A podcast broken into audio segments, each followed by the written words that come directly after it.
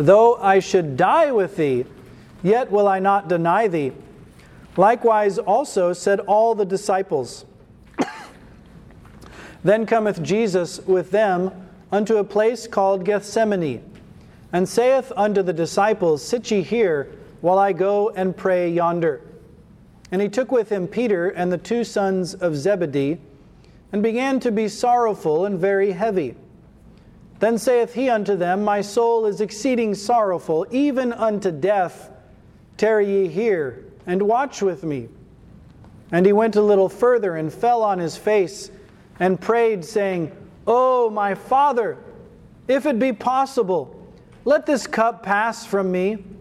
Nevertheless, not as I will, but as thou wilt. And he cometh unto the disciples and findeth them asleep, and saith unto Peter, What? Could you not watch with me one hour? Watch and pray, that ye enter not into temptation. The spirit indeed is willing, but the flesh is weak. Thus far, the reading of God's holy word. May the Lord bless us in the reading and hearing of it. Let's pray.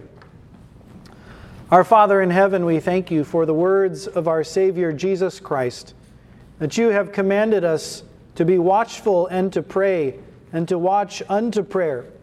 We ask that you might meet with us as we consider your holy word, as we consider the example of our Savior, that we might be a people who watch unto prayer. In Jesus' name, amen. Please be seated.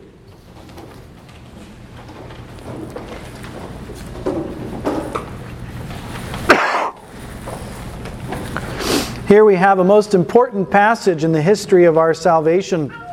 God causing his Son to go through a conflict resisting sin unto blood so that we might be saved. Now, notice verse 34 it was before the cock crew, Jesus said to Peter, Thou shalt deny me thrice. Peter would be tempted and Peter would fall to temptation. But notice Peter's response, verse 35. Though I should die with thee, yet will I not deny thee. Peter was confident that he would fight against sin even unto death, but he would not fall to temptation. He was confident of that very thing. But notice verse 36 as Jesus takes them to face his agony and suffering, he tells them to sit here while I go and pray yonder.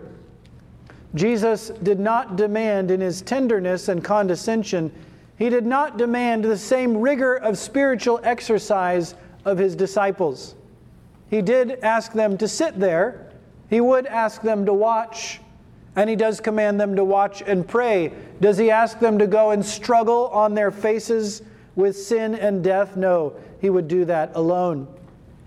He tells them to sit. Sit ye here, he says. Verse 38, he identifies his soul's sufferings. My soul is exceeding sorrowful, even unto death. Jesus did not merely suffer in his body according to the human nature, he also suffered in the inner man, that sense of God's love completely absent, the sense of God's wrath coming upon him. He was sorrowful, even to the point where he might have died from that sorrow. He will undergo the wrath of Almighty God for his people. Misery and deadly sorrow follow in the wake of that thought. Now he tells them, Tarry ye here and watch with me in verse 38. First, he has them sit in verse 36. He tells them now to tarry where they were, but Watch with me, he says. This word tarry is urgent. Stay here with all determination. Don't move. And then watches, keep on watching. Constantly be watching, in other words. Watch at all times. Friberg, in his lexicon, says of this verb to watch, literally to be or to keep awake figuratively, to be watchful, to be vigilant, or to be alert. In fact, if you've ever known someone named Gregory, that's where they get the name. Gregorete means watch ye. That's what he commands them here. be vigilant, be aware, be alert. Don't fall asleep, in other words, and relax and have your rest.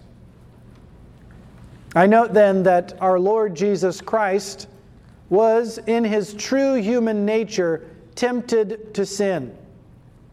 Our Lord Jesus Christ had to be watchful. That's why he says, Watch with me, he says.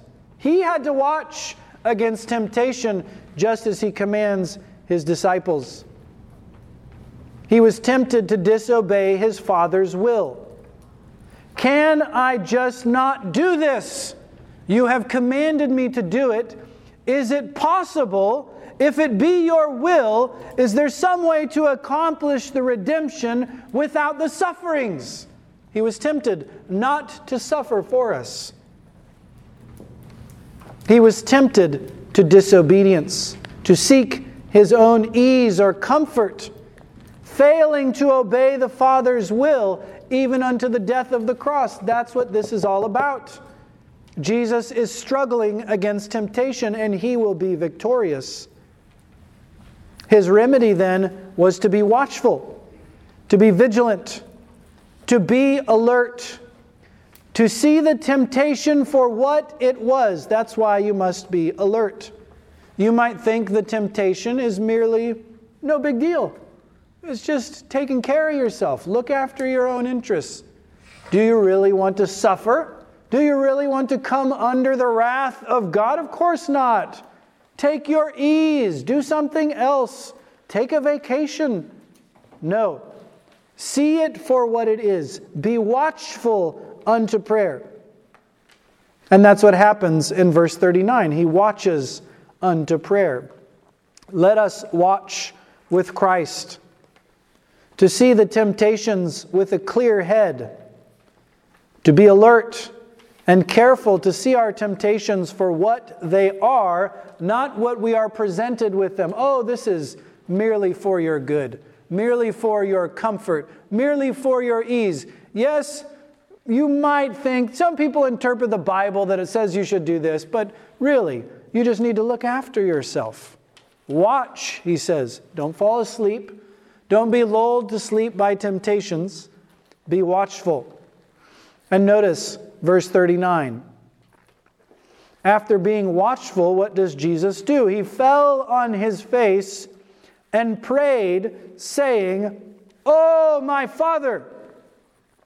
Notice his reverence, not merely in bodily position, but in his mind and how he presents his request but in his bodily position, he's flat on his face. He's ready to submit. He's humbling himself. He prays with fervency, Oh, my Father, directly addressing his Father. And notice it was an effectual prayer. He was heard in that he feared. Hebrews 5, verse 7. What is his request? If it be possible, let this cup pass from me, he says. If there is some means that would avail in the wisdom of God for the cup of your wrath not to be drunk by me, and the sheep still saved, is it possible? If so, let's do that. Nevertheless, he says, Not as I will, but as thou wilt. Here, notice our Lord watched unto prayer, and in prayer, he did not force his will, he submitted to the Father's will. A willing submission to God's determination. and notice, this is how he resisted sin. This is how he overcame the temptation. This is how the devil was routed and Christ was crowned the victor. He submitted himself in prayer to God's will. I note then this doctrine that our Lord overcame temptation to violate God's will by fervent, submissive prayer. Our Lord overcame temptation to violate God's will by fervent, submissive prayer. Let us, in like manner, learn to submit our desires to God Himself. Let us learn to pray, Thy will be done. Not seeking to do our own will or to force our will on God, to foist it or father it upon Him as if, well, I want it, so God must want it. No, that's not the case. We must learn to submit our wills to God's, especially in prayer. Satan's fundamental temptation can be boiled down to this do what thou wilt. That's the satanic golden rule. Literally, the church of Satan has a golden rule do what thou wilt. What is the golden rule of Christians? Not my will be done, but thine. I will submit my will to the will of God. So when Satan tempts, what do you think he's going to tempt you to do? Do what thou wilt. Do what pleases you. Don't listen to God. Don't listen to his word. Don't be measured by his rod. Make up your own. Do your own thing. Our Lord overcame temptation to violate God's will by praying and submitting himself by his humbling of himself and submitting to God's will. Now, he goes back to the disciples, and what does he find? Have they obeyed his admonition, where he said to keep on watching? Be constantly vigilant, gregorete. Did they obey? No. He findeth them asleep. The opposite of watchful, not engaged in prayer with Christ, sleeping as they desired. He saith unto Peter, Peter being the chief, he spoke to all of them. You'll see there it's ye. Could ye not watch? But he spoke to Peter as their representative for the whole. Could ye not watch with me one hour?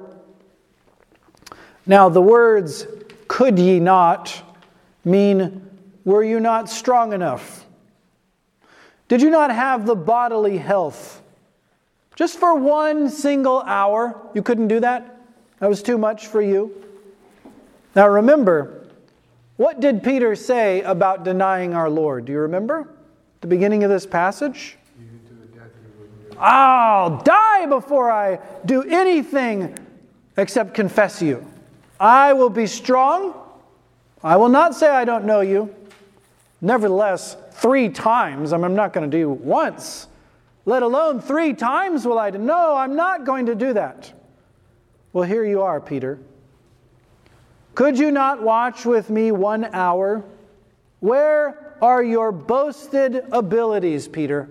Where are they? Do you know why Peter wasn't sifted by the devil? Jesus told him, Because I've prayed for you. I made intercession, and after your fall, turn and strengthen the brethren, he tells him in Luke. But here, notice what is Peter? He's nothing. He doesn't have any abilities.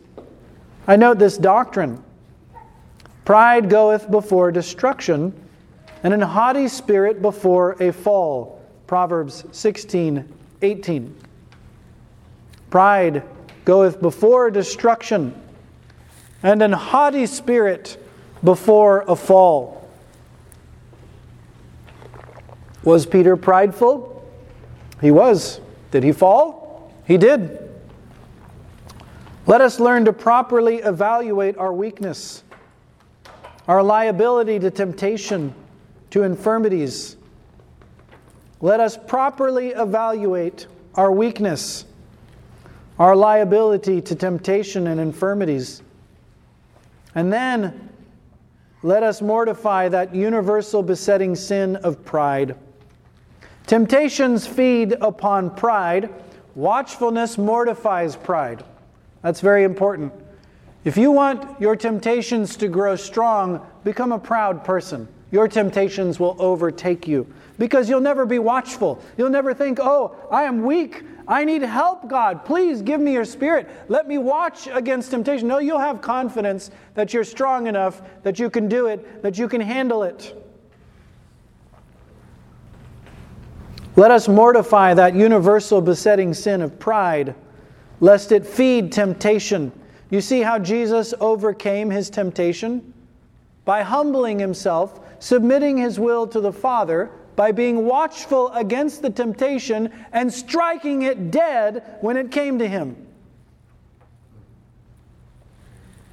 Then he comes again to his disciples in verse 41 Watch and pray that ye enter not into temptation.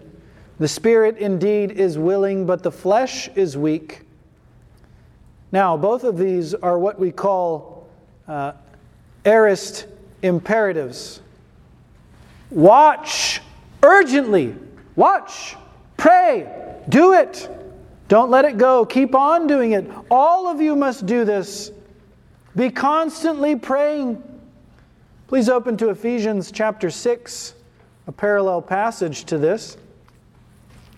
The whole armor of God ends with this whole duty of prayer. Page 1183 of your Pew Bibles.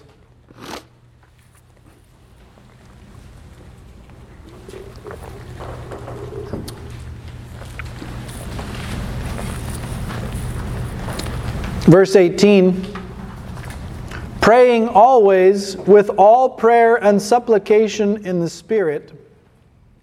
And note it, watching thereunto with all perseverance and supplication for all saints. This is about spiritual battle. Watch unto prayer. Be aware of the temptations that you will face. Do not sink back into complacency, thinking everything's hunky dory Everything's fine. I've got this taken care of. Don't worry about me denying you, Jesus. No, watch, he says. Be sober. Think correctly about this. Don't fall asleep at the wheel. Watch unto prayer. Be ready to pray at a moment's notice, as Jesus said. Watch and pray. Why? That ye enter not into temptation. Please turn over to 1 Peter chapter 4 page 1225.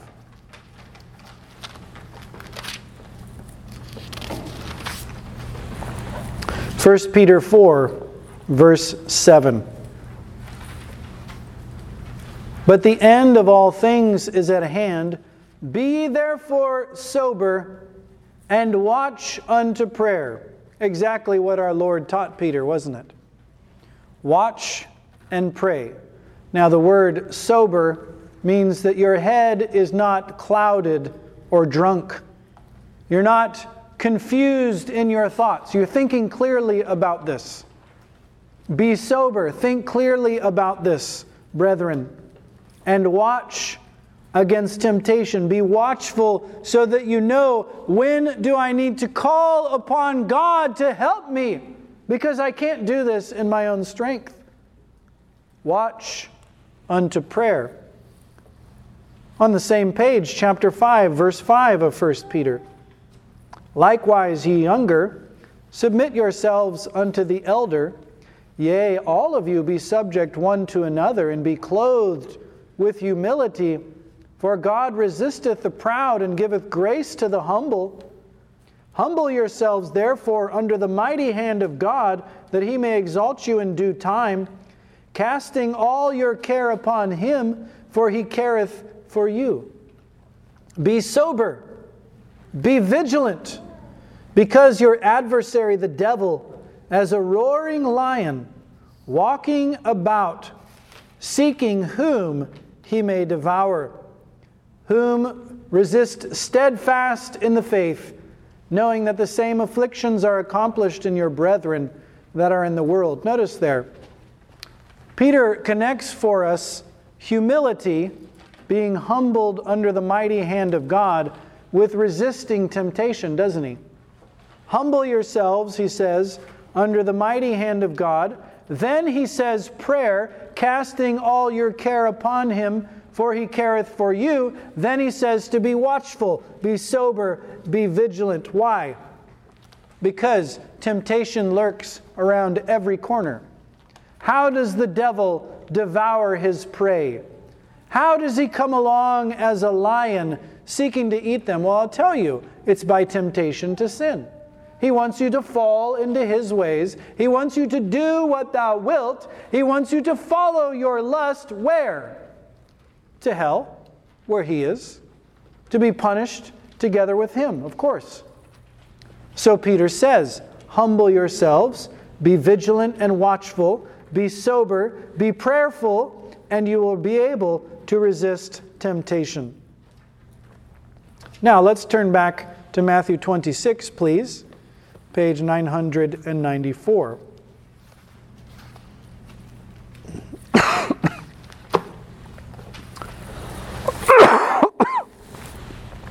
Again, verse 41. Watch and pray that ye enter not into temptation. The spirit indeed is willing, but the flesh is weak. Now, the spirit here, some will say this is the human spirit, a human willingness. Some will say it is the spirit of God. It appears to be both. The spirit or operations of God's spirit, which is in you, in zeal and holy desire is indeed very fervent and vigorous. Yes, your human spirit, as regenerated by God and filled by His Spirit, you are certainly willing. But notice, the flesh is weak. Your remaining corruption prevents you from being able to fight against sin. We are to watch and pray with the purpose that we not enter into temptation, but notice we have a weakness, we have a failing, we have flesh that is weak. Flesh promotes our pride, flesh retards our spiritual vigilance, makes it hard or impossible at times to see clearly. Let us then pray for the Spirit of God to be given us in abundance Pray that God would give you His Spirit. Exercise yourself unto godliness in the means of grace. Thy word have I hid in my heart that I might not what? Sin against thee. Memorizing Scripture, understanding its truth, laying hold of its promises, recalling its precepts knowing the contours of the teaching of God's holy word and applying it to your lives, that's how you resist the devil. That's how he'll flee from you. That's how you humble yourself under the mighty hand of God. Watch unto prayer with all perseverance. Hide the word in your heart. Pray without ceasing, humbling ourselves, beating back the devil and all of his temptations. Please turn over to 1 Corinthians chapter 10, page 1156 of your Pew Bibles.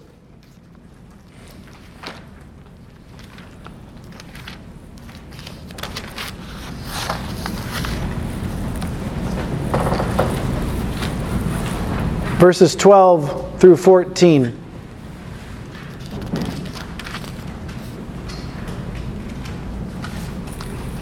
Wherefore, let him that thinketh he standeth take heed lest he fall. There hath no temptation taken you but such as is common to man. but God is faithful, who will not suffer you to be tempted above that ye are able, but will, with the temptation, also make a way of escape, that ye may be able to bear it. Wherefore, my dearly beloved, flee from idolatry. Note here a few things. First, verse 12 Let him that thinketh he standeth take heed lest he fall. Now remember what Peter thought. Well, I can stand. I'm fine. I will not deny you. He thought that he could stand fast in the powers currently under his control, that he could resist, that he could avoid. Notice the things in the context. What did they do in Israel? They lusted they committed idolatry. They fornicated. They tempted Christ. They murmured. All of that is what we are tempted to do likewise. Take heed. Be watchful, he says. Take heed to yourself. You have remaining corruptions and weakness. And so we are to take heed if we think that we stand, if we think that we have power, if we think we don't need to watch and pray, we are mistaken. Verse 13 there hath no temptation taken you, but such as is common to man. Common to you, common to me, common to ancient Israel. Why? Because we're all sinners. We're all fallen. We're all corrupt. We bear the fallen impress of Adam's first sin. We inherit his natural corruption. Contrast that with God Himself. God is faithful. You'll notice in your Bibles that the word is is italicized. God faithful, or literally, faithful God. Jars the memory, jars the thought. God's faithfulness is emphasized. Their God is our God. He is reliable. He can be trusted in. And notice, this faithful God, He will not suffer you to be tempted above that ye are able. God's decree bounds and powerfully determines whatsoever comes to pass, including our temptations and sins. God faithfully suffers or does not suffer us, in this case, to be tempted beyond our capacity or power to endure. He measures it out just so that we may be able to handle it. What else does God do? With the temptation, He will also make a way of escape. God will support us, God will deliver us. His providence always forms, literally, that's what this means, to create or form some kind of exit, some kind of egress, some kind of escape, a way out. God, in His great mercy and love and faithfulness, provides a way out. Why? What's the purpose of God providing that way of escape? That you may be able to bear it. Bear it without falling to it.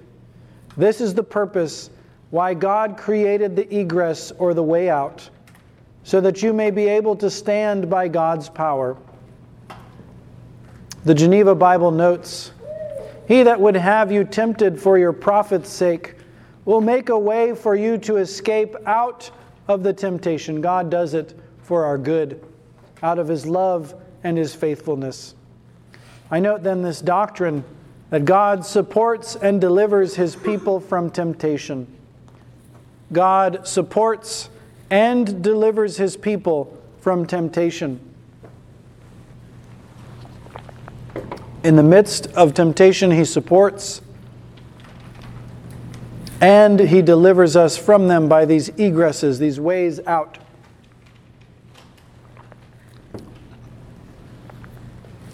Part of God's faithfulness and reliability is this providential rule God controls even our temptations in His providence. He forms them in such a way that there's always an escape because He can rule over all things men and angels and demons and Satan himself. Nobody's outside of His dominion and rule. Let us then pray that God will support and deliver us when we are tempted that He will show to us the egress. That's part of watching lest you enter into temptation, is to see what is the way out of this temptation. God's obviously put one here. Where is it? How do I find it? There is no circumstance you will find yourself where you cannot but sin. There's always a way out. Now, for those fallen in Adam, they cannot but sin. But that's not because of the circumstance, that's because of their hearts, not because of the circumstance in God's providence. God will show us the way out. Let us pray that He does so, but note also, verse 14, Wherefore, my dearly beloved, because God will not cause you to be tempted beyond what you're able, because He'll always have a way of escape, then you can be fine hanging out with idolaters, right? Then you can go and eat at the table of demons. Then you can go have lunch at the brothel. That's just fine. It's okay. God will look out for you. Don't worry about it. Is that what he says? Wherefore, my dearly beloved, flee from idolatry. You know, that's one way of escape God provides, right? Run the opposite way. When you see idolatry, don't Oh, isn't that cute? Come on, let's nuzzle up with this whore over here, this idol. Let me just tinker with it a little bit. You know, maybe let's blend it together with God's true religion. Isn't that great? We can kind of have copacetic world religion, man. It's going to be great. No. Flee. Run the opposite direction. Don't put yourself into temptation's way and then pray, lead us not into temptation. You know what that is? Mocking God. It's like saying, God, give us this day our daily bread, but I refuse to work. If a man will not work, let him also not what? Eat. And don't ask God to provide for your food if you're too lazy to work for it. So, likewise, when we pray, God, lead us not into temptation, deliver us from evil, that does not mean we have the right to put ourselves into temptation's way. No, just the opposite. Wherefore, my beloved brethren, flee, run the opposite direction. Question 106 of our shorter catechism. What do we pray for in the sixth petition? In the sixth petition, which is, and lead us not into temptation, but deliver us from evil, we pray that God would either keep us from being tempted to sin or support and deliver us when we are tempted. Thus far, God's holy word. Let's pray.